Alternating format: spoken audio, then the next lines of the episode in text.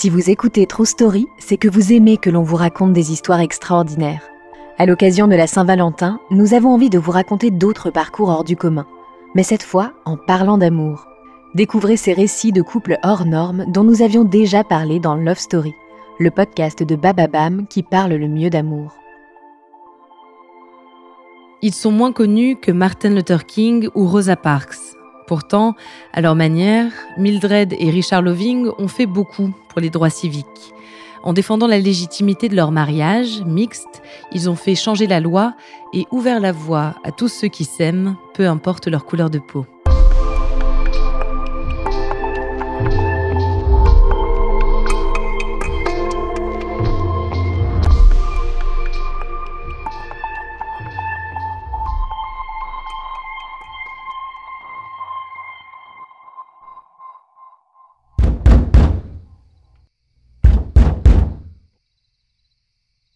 Nous sommes en plein cœur d'une nuit d'été en 1958. Richard et Mildred Loving sont réveillés brutalement par la police. Des officiers s'immiscent dans la demeure du couple, encore plongé dans le noir. Ils braquent leur lampe torche sur Richard et lui demandent ce que cette femme fait dans son lit. La jeune femme concernée répond pour lui. Je suis sa femme. Le policier rétorque qu'en Virginie, l'état dans lequel il se trouve, leur mariage ne vaut rien. Car Richard est blanc et Mildred est noire.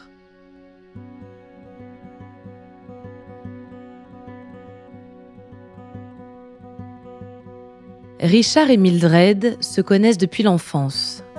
Ils ont grandi dans la bourgade de Central Point, Virginie, à quelques pâtés de maison l'un de l'autre. En grandissant, ils tombent amoureux. Mildred est une jeune femme gracieuse, élancée. On l'appelle String Bean, le haricot vert. Elle a des origines afro-américaines et amérindiennes. Richard, lui, a le physique typique du redneck. C'est un campagnard aux dents gâtées et à la nuque rougie. Avec ses cheveux blonds en brosse, il a l'apparence type du suprémaciste blanc de l'époque. Et pourtant, Richard et Mildred s'aiment, depuis des années, le plus naturellement du monde. En 1958, ils décident de se marier. La cérémonie a lieu à Washington, à 150 km de leur résidence.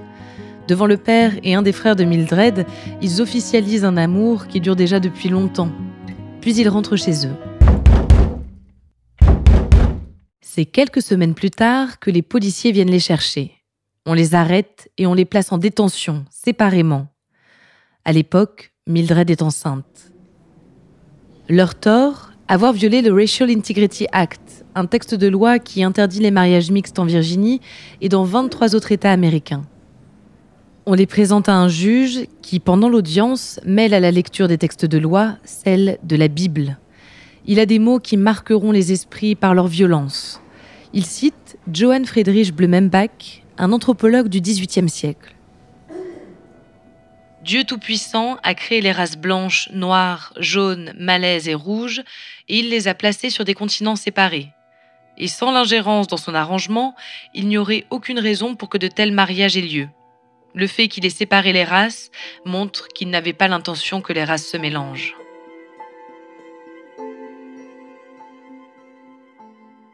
La pensée est nauséabonde, d'un autre temps. Elle est pourtant représentative de l'opinion d'une large partie des Américains dans les années 60. Richard et Mildred sont condamnés à un an de prison ferme, mais le juge leur laisse une possibilité. S'ils quittent l'État pendant 25 ans, s'ils ne reviennent jamais ensemble en Virginie, alors ils éviteront la prison. Ont-ils vraiment le choix? Ils attendent un enfant et ils n'ont personne pour les conseiller, les épauler. Pourtant, la lutte pour les droits civiques est enclenchée. On se bat contre la ségrégation dans les écoles, les lieux publics ou pour le droit de vote mais le mariage mixte reste tabou. Et Mildred et Richard ne sont ni des militants ni des intellectuels. Ils aspirent à une vie tranquille auprès de leurs enfants. Exilé à Washington, le couple est hébergé chez un cousin de Mildred. Chaque jour, Richard doit parcourir des kilomètres pour honorer son travail de maçon et charpentier à Central Points. Mildred s'occupe seule de leurs trois enfants qui grandissent. Un jour, Richard se fait renverser par une voiture dans les rues de Washington. C'en est trop pour Mildred, qui ne veut plus de cette vie citadine. Elle veut rentrer chez elle. Nous sommes en 1963 et les Loving entrent en lutte. Ils entament une série de procès pour révoquer leur condamnation. Mildred écrit à Robert Kennedy, frère du président et procureur général. L'affaire remonte jusqu'à la Cour suprême fédérale. Grâce à l'Union américaine pour les libertés civiles, le couple est défendu par deux avocats bénévoles. Ce sont eux qui poussent Mildred et Richard à médiatiser l'affaire. Ils donnent quelques interviews dans des magazines réputés dans tout le pays. Mais en Virginie, les journaux locaux soutiennent la décision du juge raciste. 10 avril 1967. Le procès s'ouvre. Philippe Hirschkopf, un des deux avocats du couple, présente l'affaire au juge en disant vous avez devant vous ce que nous considérons être la plus odieuse des lois de ségrégation et de l'esclavagisme.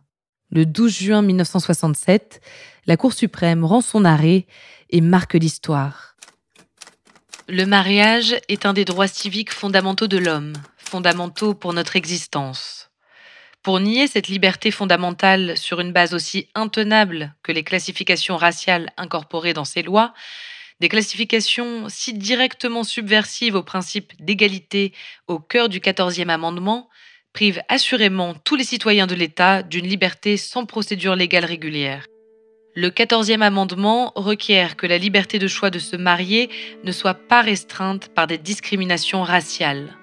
Sous notre Constitution, la liberté d'épouser ou de ne pas épouser une personne d'une autre race réside dans l'individu et ne peut être réduite par l'État.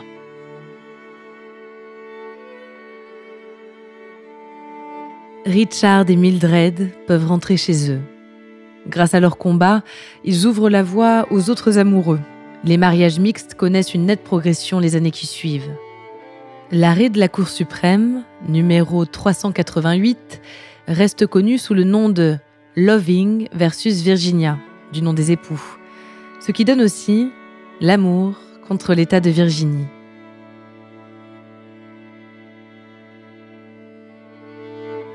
Richard meurt tragiquement en 1975, tué dans un accident de voiture. En 2007, à l'occasion des 40 ans de la décision de justice qui les concernait, Mildred disait Je ne suis toujours pas versée dans la politique, mais je suis fière que notre nom à Richard et moi soit celui d'un arrêt de la Cour qui puisse favoriser l'amour, l'engagement, l'équité et la famille ce que tant de personnes, noires ou blanches, jeunes ou vieilles, homo ou hétéros, recherchent dans la vie. Je suis pour la liberté de se marier pour tous.